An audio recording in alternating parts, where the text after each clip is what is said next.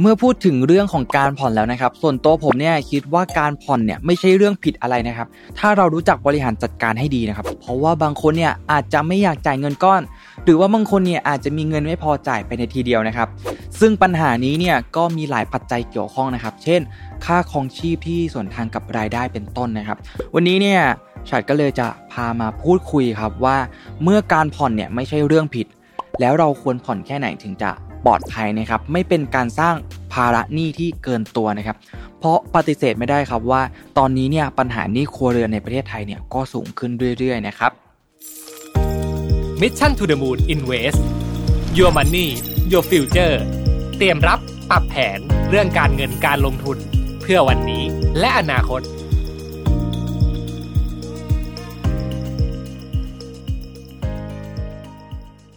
ก่อนอื่นเลยเนี่ยเราลองมาดูสถิติเรื่องหนี้ครัวเรือนของไทยจากแบงก์ชาติกันครับ ปัจจุบันนะครับระดับหนี้ครัวเรือนของไทยเนี่ยอยู่ในระดับที่น่ากังวลนะครับ ไม่ว่าจะเทียบกับในอดีต หรือว่าเทียบกับต่างประเทศนะครับ โดยข้อมูลนะสิ้นไตรมาสที่ 3 ในปี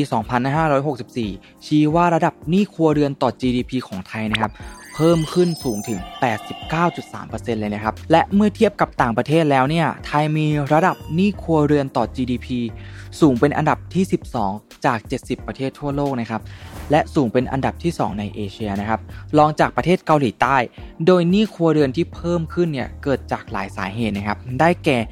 1. ครับ พฤติกรรมของครัวเรือนนะครับ จากการศึกษาของธนาคารแห่งประเทศไทย หรือว่าทปทนะครับ พบว่าครัวเรือนไทยเนี่ยออมน้อยนะครับแล้วก็เป็นหนี้สูง แล้วก็เป็นหนี้นานนะครับ เนื่องจากพฤติกรรมการใช้จ่ายที่เกินตัวนะครับทำให้มีหนี้ออมน้อยนะครับ เมื่อต้องการซื้อสินค้าที่มีมูลค่าสูง จึงจำเป็นที่จะต้องกู้แบบเต็มมูลค่า หรือว่าเป็นหนี้สูงนั่นเองครับสองครับแรงกระตุ้นนะครับจากภาครัฐแล้วก็ภาคเอกชนนั่นเองนะครับ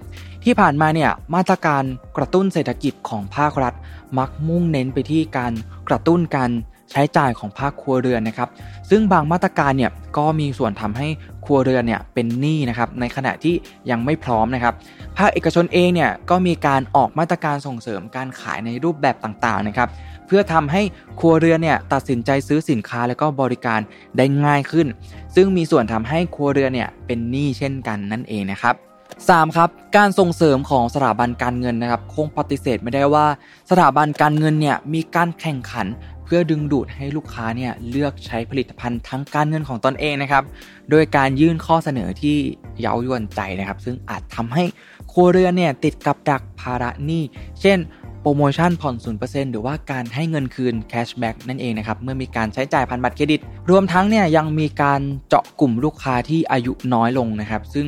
อาจจะยังไม่มีความพร้อม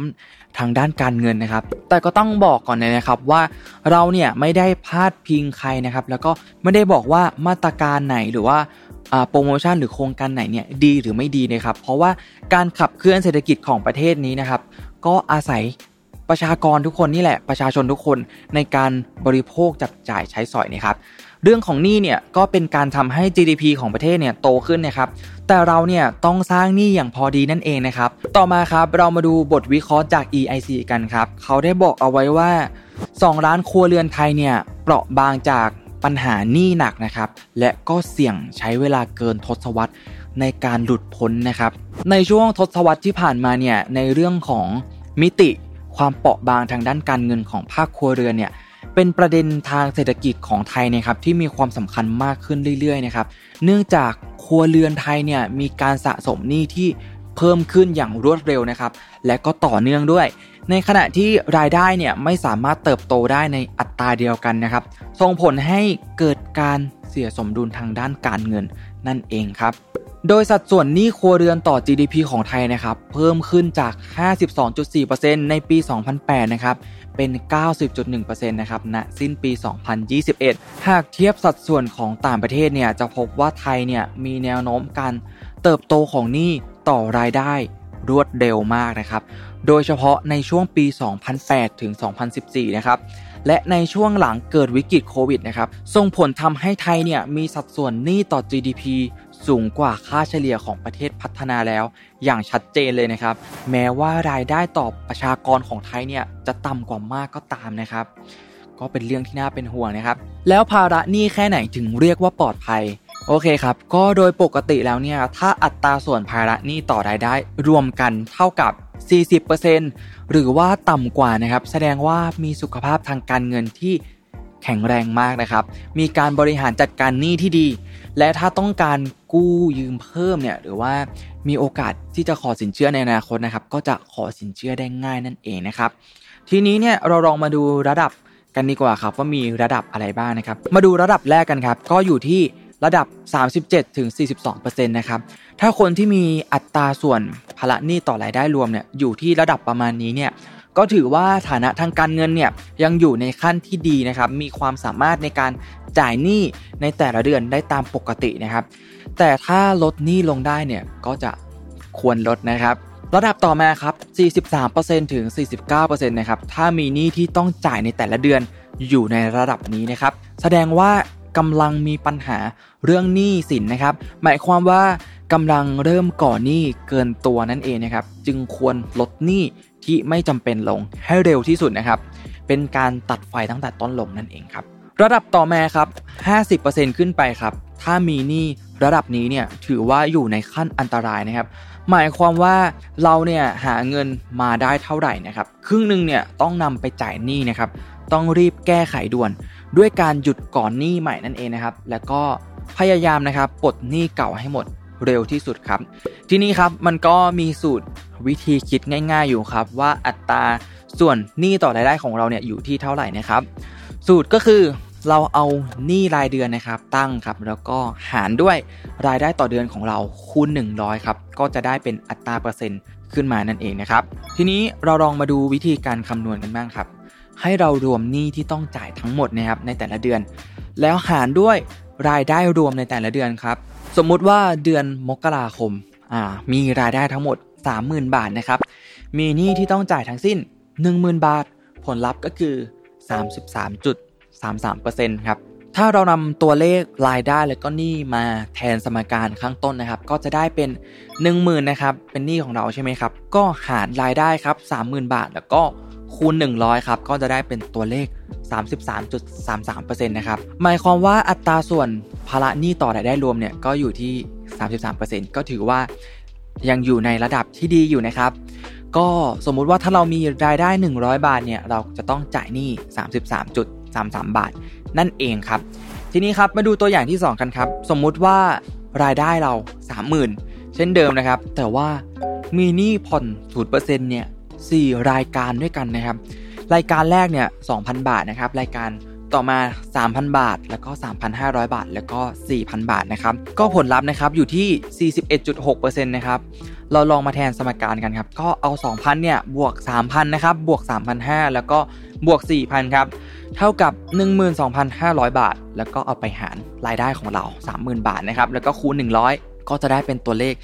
41.6%นะครับ จะเห็นว่าตัวอย่างนี้นะครับไม่ได้มีหนี้ก้อนใหญ่เช่นบ้านหรือว่ารถยนต์นะครับ แต่มีอัตราส่วนหนี้ต่อรายได้เนี่ยที่อยู่ในสัดส่วนที่ค่อนข้างที่จะเยอะนะครับ ก็คือ 40%หรือว่าเทียบเท่า 40%นะครับ ถ้าเป็นแบบนี้เนี่ยเราควรที่จะต้องพิจารณาปรับเปลี่ยนการใช้จ่ายเงินนะครับ เพราะว่าถ้าเรายิ่งไม่ได้มีหนี้ก้อนใหญ่แล้วเนี่ย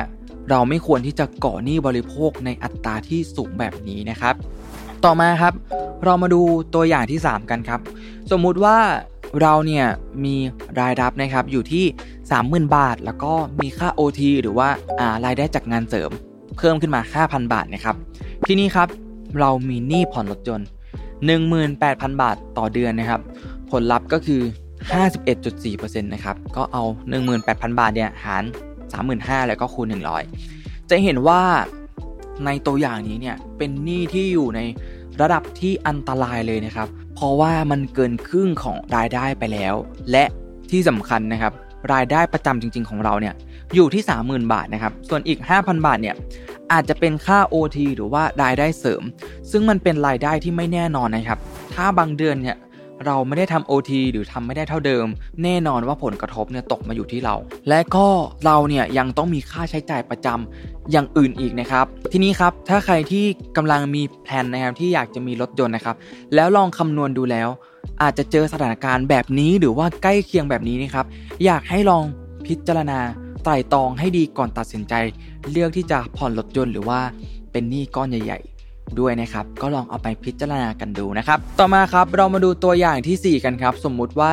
รายรับของเราเนี่ยอยู่ที่ 50,000 บาทนะครับมีหนี้ผ่อนรถยนต์18,000 บาทหนี้ผ่อนศูนย์เปอร์เซ็นต์เนี่ยจ่ายเดือนละ 5,000 บาทนะครับเราก็จะได้ผลลัพธ์ที่ 46%นะครับก็คือเอา 18,000 บาทเนี่ยบวก 5,000นะครับก็จะได้อ่า23,000 บาท หาร 50,000คูณ100นะครับในตัวอย่างนี้เนี่ยจะเห็นว่าเราเนี่ยมีหนี้ก้อนใหญ่ก็จริง แต่ว่าเรามีอัตรา ส่วนหนี้ต่อรายได้เนี่ยอยู่ที่ 46%ใช่ไหมครับ ซึ่งเรามีหนี้ก้อนใหญ่ก็จริงนะครับ แต่มันก็เป็นอัตราส่วนที่สมเหตุสมผลนะครับ เพราะว่าเราไม่ได้มีหนี้บริโภคที่เยอะจนเกินไปนั่นเองนะครับ เพราะฉะนั้นเนี่ยถ้าคนที่อยู่ในตัวอย่างนี้นะครับก็ถือว่าก็ไม่ใช่เรื่องที่แย่อะไรนั่นเองนะครับ ทีนี้ครับแล้วอัตราส่วนภาระหนี้ต่อรายได้เนี่ยมันสำคัญยังไงนะครับ อัตราส่วนภาระหนี้ต่อรายได้รวมเนี่ย มันก็คือเปอร์เซ็นต์ของรายได้รวมต่อเดือนของตัวเองที่นำไปชำระหนี้รายเดือน ถ้าอัตราส่วนดังกล่าวเนี่ยอยู่ในระดับต่ำนะครับ แสดงให้เห็นถึงความสมดุลที่ดีนะครับ ระหว่างหนี้และก็รายได้ ในทางกลับกันครับ ถ้าอยู่ในระดับที่สูงเนี่ยแสดงว่ามีหนี้ที่มากเกินไปนะครับ โดยปกติผู้ที่มีอัตราส่วนภาระหนี้ต่อรายได้รวม ในระดับต่ำเนี่ยมักจะสามารถจัดการ ชำระหนี้ในแต่ละเดือนได้อย่างมีประสิทธิภาพนั่นเอง และผู้ให้บริการสินเชื่อทางการเงิน เช่นธนาคารนะครับ ก็ต้องการเห็นอัตราส่วนดังกล่าวเนี่ยอยู่ในระดับที่ต่ำนะครับ เพราะสะท้อนให้เห็นว่าผู้กู้เนี่ยมีศักยภาพในการชำระหนี้นั่นเองนะครับบางครั้งเราก็อาจมีความจำเป็นที่จะต้องใช้เงินก้อนใหญ่จำนวนมาก เช่น การซื้อที่อยู่อาศัย การลงทุนเพื่อประกอบอาชีพ หรือว่าทำธุรกิจนะครับ หรือว่าเป็นค่าใช้จ่ายในการศึกษาทำให้มีความจำเป็นต้องก่อหนี้หรือว่าขอสินเชื่อจากธนาคาร โดยหากสามารถบริหารจัดการหนี้ได้อย่างมีประสิทธิภาพแล้วนะครับ การก่อหนี้เนี่ยย่อมสร้างประโยชน์ให้เราอย่างแน่นอนครับ สุดท้ายนี้นะครับ ประเทศของเราเนี่ยก็ขับเคลื่อนด้วยหนี้นะครับหนี้เนี่ยก็เป็นสิ่งหนึ่งนะครับที่ทำให้ GDP ของประเทศไทยเราเนี่ยโตขึ้นนะครับ แต่แก่นที่สำคัญที่อยากจะส่งต่อให้ทุกคนใน EP นี้เนี่ยมันก็คือการสร้างหนี้อย่างไรให้อยู่ในความพอดีนะครับ และก็ไม่ทำให้เราเนี่ยหรือว่าคนที่เรารักเนี่ยต้องลำบากอย่างไม่จำเป็นนั่นเองนะครับ ก็เป็นยังไงกันบ้างครับสำหรับเนื้อหาในวันนี้นะครับ ถ้าเป็นประโยชน์เนี่ยก็กดไลค์นะครับ กดแชร์ กดติดตามให้ด้วยนะครับ แล้วพบกันใหม่นะครับใน episode หน้านะครับสำหรับวันนี้ขอบคุณและสวัสดีครับ Mission to the Moon Invest Your Money Your Future เตรียมรับปรับแผนเรื่องการเงินการลงทุน เพื่อวันนี้และอนาคต